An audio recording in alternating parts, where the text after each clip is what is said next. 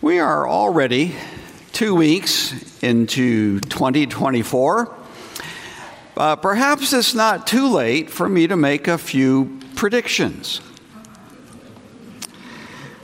Sometime in the next few weeks, now get ready for some really amazing insights. Okay? Sometime in the next few weeks, a change to your morning routine is going to tempt you to skip your Bible reading and prayer time. Now, you may appease your conscience by telling yourself that you'll make it up later in the day. You won't. Also, Sometime in the next few months, you wake up on a Sunday morning and still feel a little tired. Decide to stay in bed a little bit longer. But by the time you actually get going, it's too late to make it to church. Again, you'll be ready with something to soften the, uh, uh, the guilt you might feel at that moment. You'll say, Well, I'll just watch the live stream. It's just as good. In fact, in some ways, it's better. There won't be anybody else distracting me. Why are, why are such scenarios so common that we can anticipate them with a fairly high degree of certainty to continue into this new year?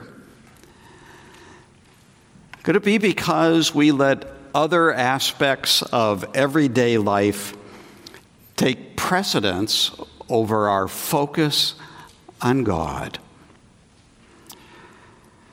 Those other things can seem so urgent, especially first thing in the morning. Well, I have to finish my homework, or I have to get to, to work on time.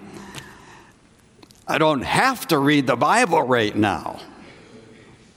Whoa, what's that say about our priorities?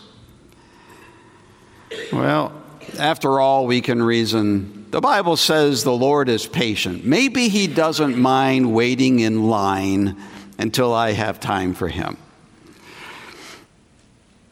Or maybe He would rather have us finally get victory over this issue this year.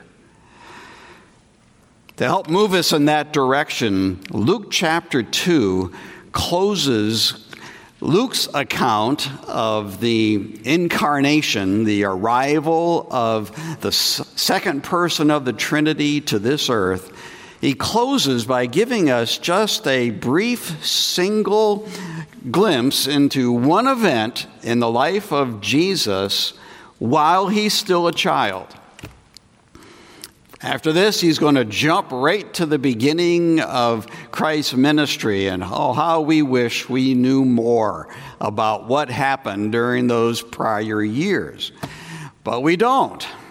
Over the centuries, some have, have uh, written some things that they suppose might have happened. There are all kinds of legends about things that the little boy Jesus would have done probably none of the things that they guess, except that we know he always did the right thing. Uh, scripture makes that clear. But he provides an example for us in this one episode as a 12 year old boy. He provides an example not just for 12 year old children, but for God's people of all ages. Here's an example for us where Jesus is the pattern for human maturing. Jesus did not need to mature as the Son of God, but he did need to mature as a human being. And every indication that we get is that that was a fairly normal progression. We have a little difficult time reconciling the reality that he is at the same time a child, a human child that needs to grow not only physically, he needs to grow in knowledge. He doesn't know anything when he first starts. And at the same time, he's the second person of the Trinity and he knows everything. How can both of those be true at the same time? Well, the evidence in the gospel accounts is that while he was on this earth, Jesus was operating on what some have called his human level of consciousness. He was growing as an otherwise ordinary human being. And as such, he sets a valid example for us. Let's look into this account then. Open your Bible to Luke chapter 2, the passage we read together already this morning. Jesus is the pattern then for human maturing. The example he sets in this passage is that you must seek to grow in the Lord. Not take that for granted, not assume that growth in the Lord is automatic, but that you take the responsibility every day to grow in the Lord. Verses 41 through 49, this episode all takes place at the temple. There's a correspondence here Uh, a correspondence to an opportunity that God provides for his people in our day as well. The correspondence is essentially what he experienced at the temple that day is the opportunity we get at church to grow in the Lord week after week. Verse 41 says that his parents went to Jerusalem every year at the feast of Passover. And when he was 12 years old, they went up according to the custom. Now, this is excellent. This is letting us know that Jesus grew up in God's providence. He grew up in a home that followed biblical patterns, followed biblical customs. They all went to Jerusalem at the feast of the Passover. Now, they didn't all have to go. This is actually going beyond what God required. What He required is that the men would go to the Passover and that they would also go to two of the other major feasts uh, throughout the year. That the whole family went is this family, this father, at some point having made the decision, I think we all ought to go. And whoa, what a journey. This is a five day journey from uh, Galilee all the way down to, uh, well, down going south. And there is a lot of going down into the, through the Jordan Valley and then up to Jerusalem. Uh, and so it's always up to Jerusalem. Wherever you are in Israel, you're going to end up going up to Jerusalem. Uh, I have to say, I've never made that climb because I'm always in a bus on that road from Jericho up to Jerusalem. But it's a, it's a rigorous uh, hill. Uh, four or five day journey, and then the time they would spend there, and then four or five days back again. The whole family going on this excursion. This is a major commitment. This is a commitment to do something really important, and that is to gather with God's people to worship the Lord. A commitment to worship God is a major part of your spiritual growth, of your walk with God, of your focus on Him. Worship with God's people at church, in our context, fulfilling here the biblical customs, but also okay to do more than the minimum. More than the minimum. See, that's into the area of taking initiative, taking responsibility, not just getting by. But what more can I do to grow in the Lord? That's what we're already seeing in this family. What a great example. And something unusual happens. Verse 43 when the feast was ended, As they were returning, the boy Jesus stayed behind in Jerusalem. Now, if this was any other boy, we'd be suspicious uh, that he was up to mischief here. But we know that's not the case with Jesus. He stayed behind. How could that happen? Uh, we have a hard time understanding that or even coming up with a, a, a good scenario. Oh, they, maybe this is what happened. But uh, this much is clear. He's not staying behind in Jerusalem with any aspect of rebellion or disobedience. He always did the right thing. If there is any negligence here, it has to be on the part of his parents. But we can give them a little slack here as well. Imagine this is their oldest child. Imagine that for 12 years, he's never done a wrong thing. Now, we all have a hard time imagining that. Okay. After 12 years, you would just come to expect he's always going to be at the right time, at the right place, in the right time, uh, so we hardly have to worry about that somehow the message that we're leaving for Nazareth uh, at noon today didn't get through. And so I, I, here's how I have pictured the scenario. They just never communicated that. And keep in mind as well, this was not 2024. This was the first century in a thoroughly safe environment surrounded by God's people. Plenty of people that are going to take care of him. I don't think he slept on the street. Somebody would have said, Hey, come into our home. Are you hungry? He, he was going to be taken care of. Uh, we, we don't need to be concerned about those things as we would today. So take the whole safety feature uh, out of this. Uh, still, there's a problem, as the account goes on to tell us that uh, Jesus stayed behind in Jerusalem and his parents did not know it. But supposing, okay, the, now the account never points a finger at them, but they supposed something that it was their responsibility to make sure about. Okay? I, I, Look at it this way Mary, Joseph, you're entrusted with the Messiah. You're supposed to be taking care of him. But, all right, pretty good job so far, I'm sure. But they suppose something they should have made sure about. Supposing him to be in the group, they went a day's journey. But then they began to search for him among their relatives and acquaintances. The usual route from Jerusalem to Galilee would be to go down uh, eastward past Jericho, cross the Jordan River, and go up the Jordan Valley on the eastern side.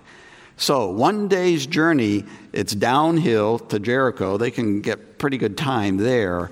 Probably had already crossed the Jordan River and gone some distance toward the north. And, well, we better find him. It's time for bed. Uh, they ask among their relatives, and uh, nobody has seen Jesus. After a thorough search, they realize he's not here, he's not in the caravan. So, an anxious night, the next morning, they retrace their steps back up this long hill to Jerusalem. So, one day going away, one day going back, the next day is when they can start searching for him. That's the three days altogether. And so during that period, and probably it was pretty early on that third day that they encountered him. So that's all that's going on through verse 45. Uh,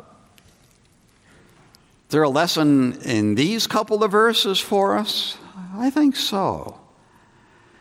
We've just seen that uh, there's an opportunity to fulfill the biblical customs and even do more than the minimum these verses tell us that sometimes it's not the usual, but the unusual opportunities that show up.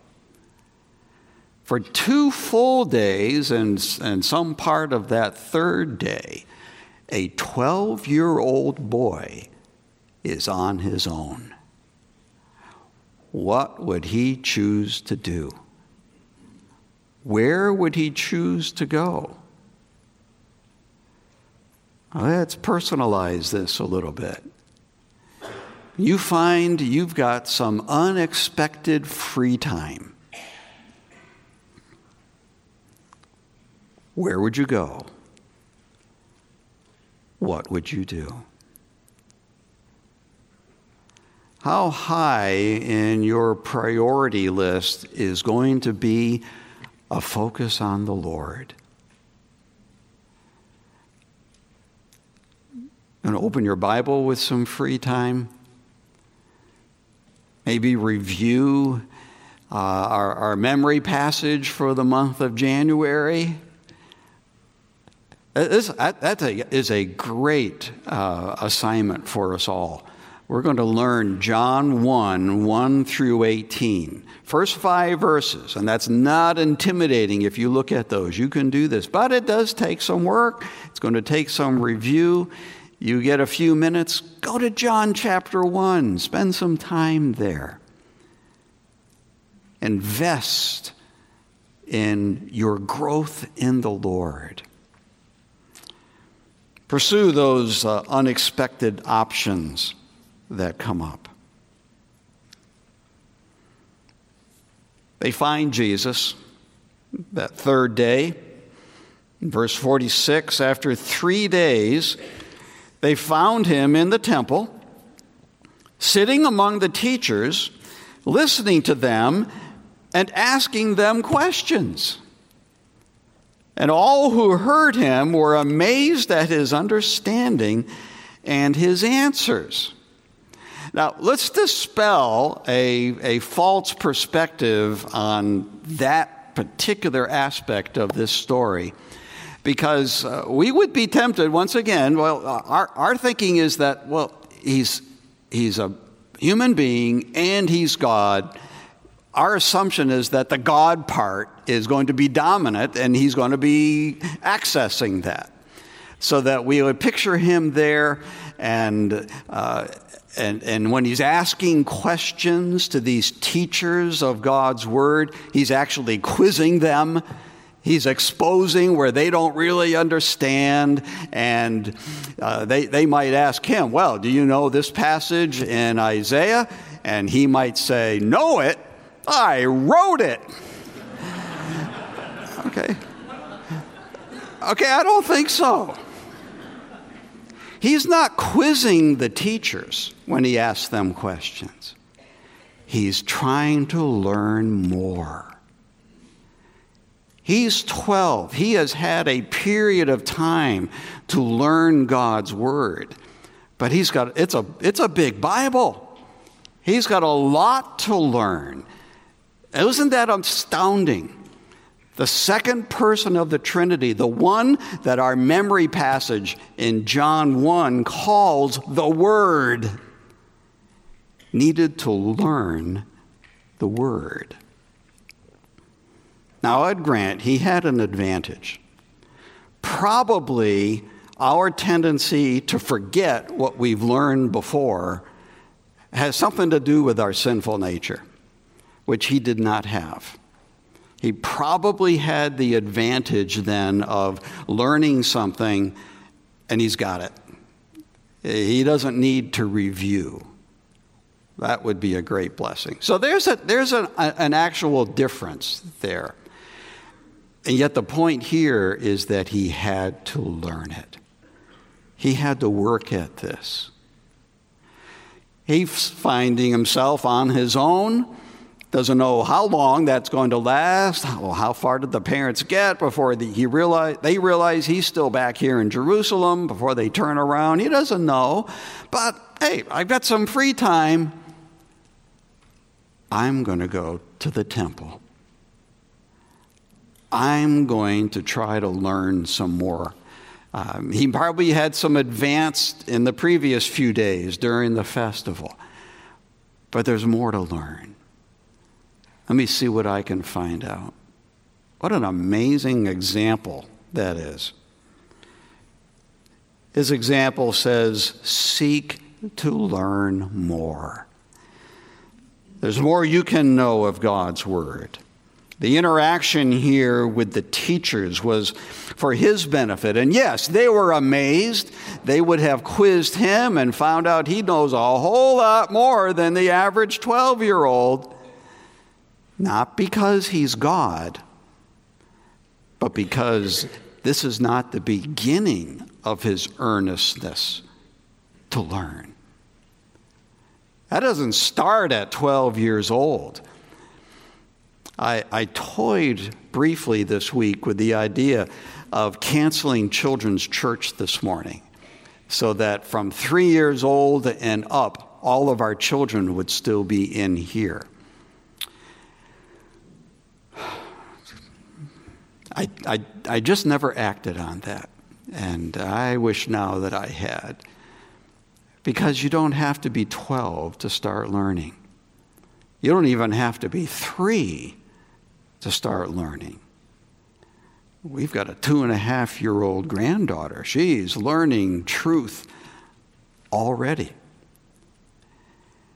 And it continues on throughout adulthood as well. Seek to learn more. Verse 48 His parents observe what is going on they saw him, they were astonished. And his mother said to him, Son, why have you treated us so? Behold, your father and I have been searching for you in great distress. All right, this is a typical human parent response, isn't it? It's your fault that I am uncomfortable. Uh, the, the, the, really pro- the real big problem here is that we have experienced distress. Uh, all right, there, there's some priority issues there as well. Parents, the biggest issue in your home isn't your personal pleasure. It's not you having everything the way you want because you're in control, and the children are just there to make you happy. If that's your ambition, uh, life is going to hold a whole lot of disappointments every day. That's not what your home is about. Your assignment from God is to train some servants for Him. What a privilege. What a high responsibility. Your success or failure in that endeavor is a huge part of your relationship with God. He's entrusted souls into your care. Your job is to hand them back to God someday as ready to serve Him wherever He wants to send them, whatever His plan might be for them. So, Mary's response here, trying to shift the responsibility this is your fault that we've had a hard time. I don't think so. This is, a, if, if there's any negligence here, it has to be on the parents' side. So, his response to them, both he, he already understands. He knows he's not done anything wrong. He doesn't have to ask their forgiveness for anything here. And yet at the same time, he's their child, so he doesn't want to be in the position of rebuking. And yet they need some assistance here in seeing this scene uh, a little more clearly. So he does it by asking a couple of questions. Verse 48, uh, verse 49, he said to them, Why were you looking for me? I think that implied you should have known where I was. You shouldn't have had to look. The second question clarifies that even a little bit more. Did you not know that I must be in my Father's house? Now, Mary had referred to Joseph as his father. and that's entirely appropriate. He's not his birth father, he's his adopted father. He's the leader of the home in which Jesus was growing up. They were heading to that father's house in Nazareth. Jesus isn't denying any of that, but he's saying, but there's also another relationship going on here. And at 12 years old, uh, think of this for a moment. Somewhere, at some point between the birth of Jesus in Bethlehem and his presentation to Israel at the baptism of John the Baptist. Somewhere in between, it had to occur to this child I think I'm the Messiah. We don't know how that would have occurred to him or when, but maybe this is an indication that it's already happened. He's already gotten enough of a sense of his particular calling to the Lord that he knows he's heading in that direction, though he still has a lot to learn, a lot to know. Maybe when he says in verse 49, Did you not know that I must be in my Father's house, referring to the temple? That he's referring to his special relationship as the Son of God. Maybe, maybe already. Or maybe just as a child who loves God, he is focused on this relationship that all God's people should have. He's my Father. Okay, he's your Father too if you know Christ. Didn't you know Actually, the wording that Jesus uses here is a little, actually, it's a lot broader than house. You know, the King James rendered this that I must be about my father's business, or something like that. Uh, and so, which one does the Bible actually say? Well, Jesus uses a very generic uh, word. He says, Didn't you know I must be about my Father's things? Okay, well, that, that included being in a particular place at the Father's house, but even more than that, it's doing the things of his Father. Concerned about those things, focused there, striving to grow. Shouldn't have been surprised at this, Mary. This actually should be what you are doing, parent. What we ought to expect every child to be intent upon. This isn't, whoa, this is weird. This is, why isn't this normal? Why isn't this the way we think? Why isn't this what we can legitimately expect of both parents and children.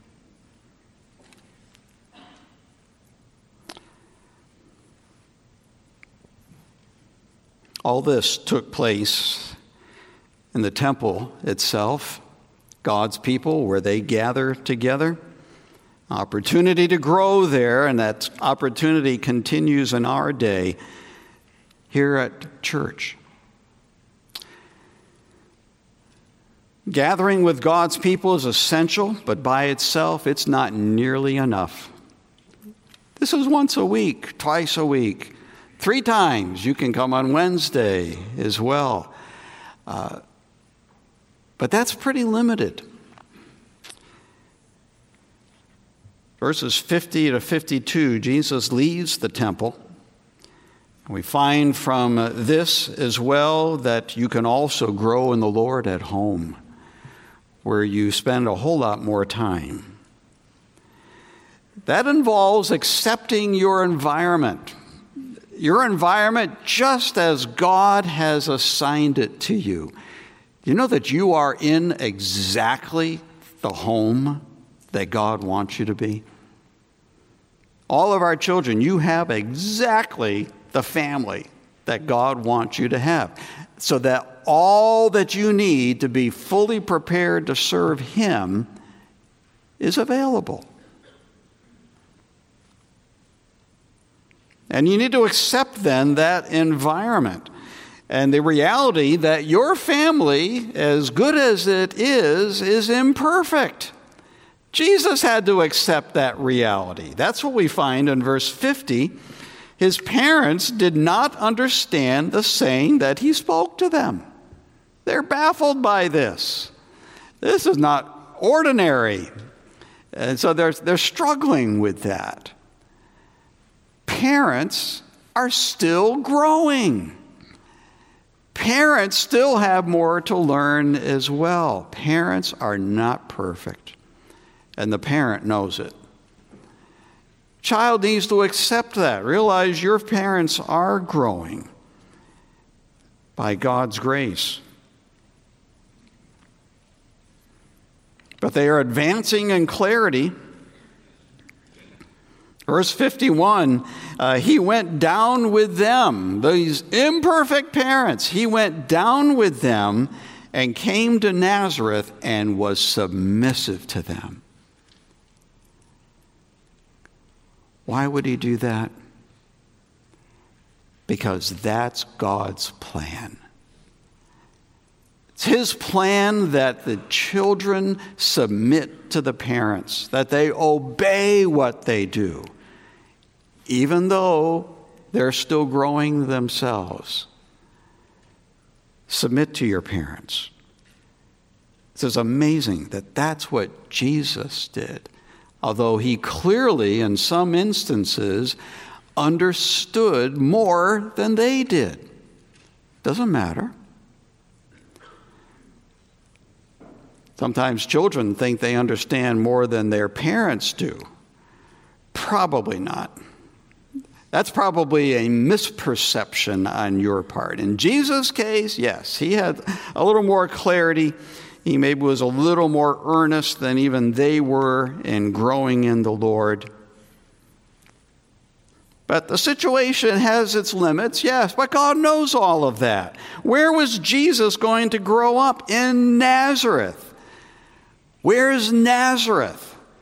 You ask most of the people in that generation, they weren't really sure. Oh, it's some backwater place. I think it's somewhere up north. Nazareth was nothing.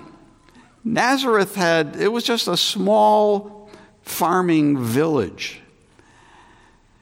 Uh, what could he get in Nazareth? All he needed. By God's grace, wherever God has put you, wherever, whatever the limitations are there, it's okay you can be fully prepared to serve the Lord effectively right where God has placed you. So accept that environment. Well, one interesting note here is that from verse 51 on, now he's the subject, he's the focus, and they accompany him. He went with them to Jerusalem they go with him to Nazareth. That's just a, a, subtle shift on Luke's part because the story is going to shift entirely to him from this point on. And his mother treasured up all these things in her heart. She's still learning. She's trying to put things together. Good for her. Now, verse 52 gives us our last bit of insight about this growth process, and it's helpful for us as well. Jesus increased in four categories in wisdom and in stature and in favor with God and man. Those are two separate items there. The first two indicate he's growing in maturity. To grow in wisdom is more than just gaining knowledge. He's learning how to apply that knowledge to everyday life in obedience to God. That's wisdom. He's gaining in that category. Again, letting us know he didn't have it all intact when he was born. He's increasing in wisdom as he is growing physically as well. This is the part that we don't have a hard time understanding. Sure, he was a baby, he had to become a man. That's a gradual process. But it does tell us that Jesus had a human body, with the implication that he took care of that body. It needed to transport him over many miles in the coming years. He grew in stature. And he also grew in relationships. His relationship with God first. He grew spiritually, walking with God, striving to be pleasing to Him. But he also grew in relationship with people. God was his father, people were his ministry. It's the same with us. God is our Father, people are our ministry. People are important.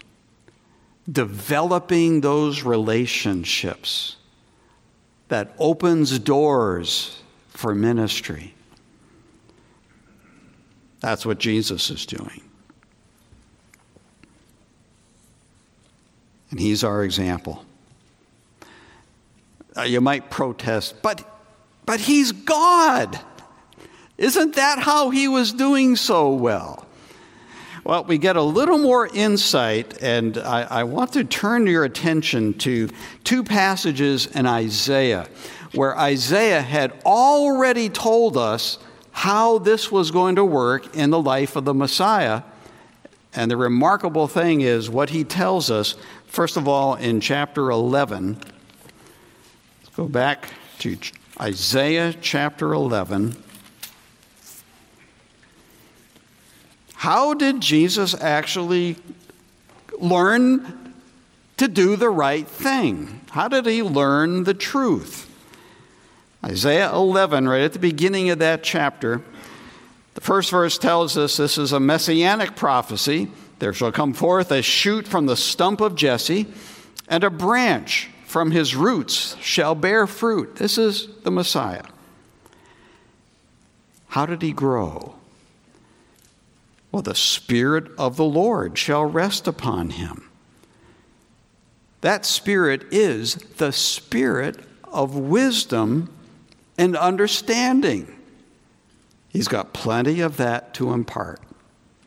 He's also the Spirit of counsel and might the spirit of knowledge and the fear of the Lord. How did Jesus grow spiritually? How did he grow in wisdom? The Holy Spirit was upon him. Oh, well, so how, where does that leave us? With the same Spirit. The moment you trusted Christ as Savior, that same spirit of wisdom and understanding and counsel and might and knowledge of the fear of the Lord took up residence in your life. And He's got something to say, He's got some things to teach. We get the same opportunity that Jesus had.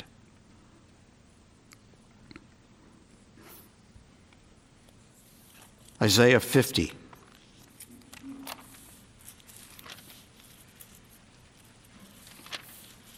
The insight in this chapter is crucial for us understanding Jesus and understanding ourselves. Isaiah 50, another messianic passage. Let's start in verse 4.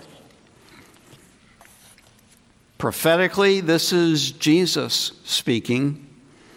The Lord God has given me the tongue of those who are taught. That is what he said he first had to learn. That I may know how to sustain with a word him who is weary. That's ministry. God has entrusted this ability, this knowledge, this truth to help others. But how did he get that knowledge? Here it is. Halfway through verse 4 Morning by morning he awakens me.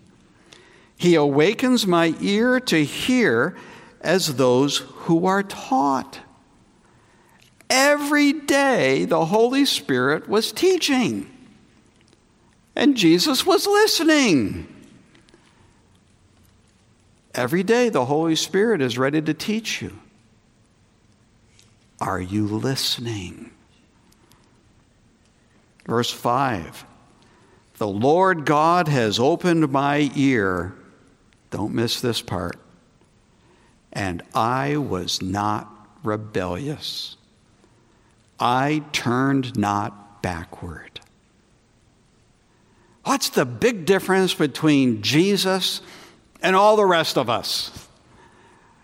It's now, it is a big difference. He's God and we're not. That's huge, okay? But that's not the point here. God gave him the Holy Spirit, he gives us the same Spirit. What's the difference? Whatever the Spirit told Jesus to do, he did. Never resisting, never insisting on his own way. I was not rebellious, Jesus could honestly say. There's the difference. We hear the Holy Spirit, we sense His guidance. No, I, I, I think I want to do this instead. You wonder why Jesus grew faster than we do? There it is. But you realize that doesn't have to continue. That Spirit is going to continue to teach you, to try to teach you, to try to direct you every day in 2024. And I challenge you to prove my predictions wrong. Actually, if you're listening carefully, I didn't predict failure, I predicted temptation. Whether you fail or not depends on how you respond to the Holy Spirit. Think of what a joy it would be to look back over this year and to honestly be able to say with Isaiah 50, verse 5, The Lord opened my ear, and I was not rebellious. I did not turn backward. What a great goal for our children. What a great goal for our parents and everybody else. To be able to say that you're going to need God's help. So let's close now in prayer and take an opportunity in these quiet moments to tell God that that is, in fact, your desire this year. I want to grow. Would you help me? Father, we confess that we are so easily distracted by other things in life that at the moment can seem so much more important. Father, would you forgive us for our wrong perception, our wrong priorities at those times? Thank you for entrusting to us the Spirit of God. Thank you for his earnestness and consistency and teaching us what we need to know and directing us where we need to go. Father, would you help us follow the example of our Savior that we would not be rebellious? that by your grace we might not turn away backward. Father, help us to go forward in growth in Christ. We ask in Jesus' name, amen.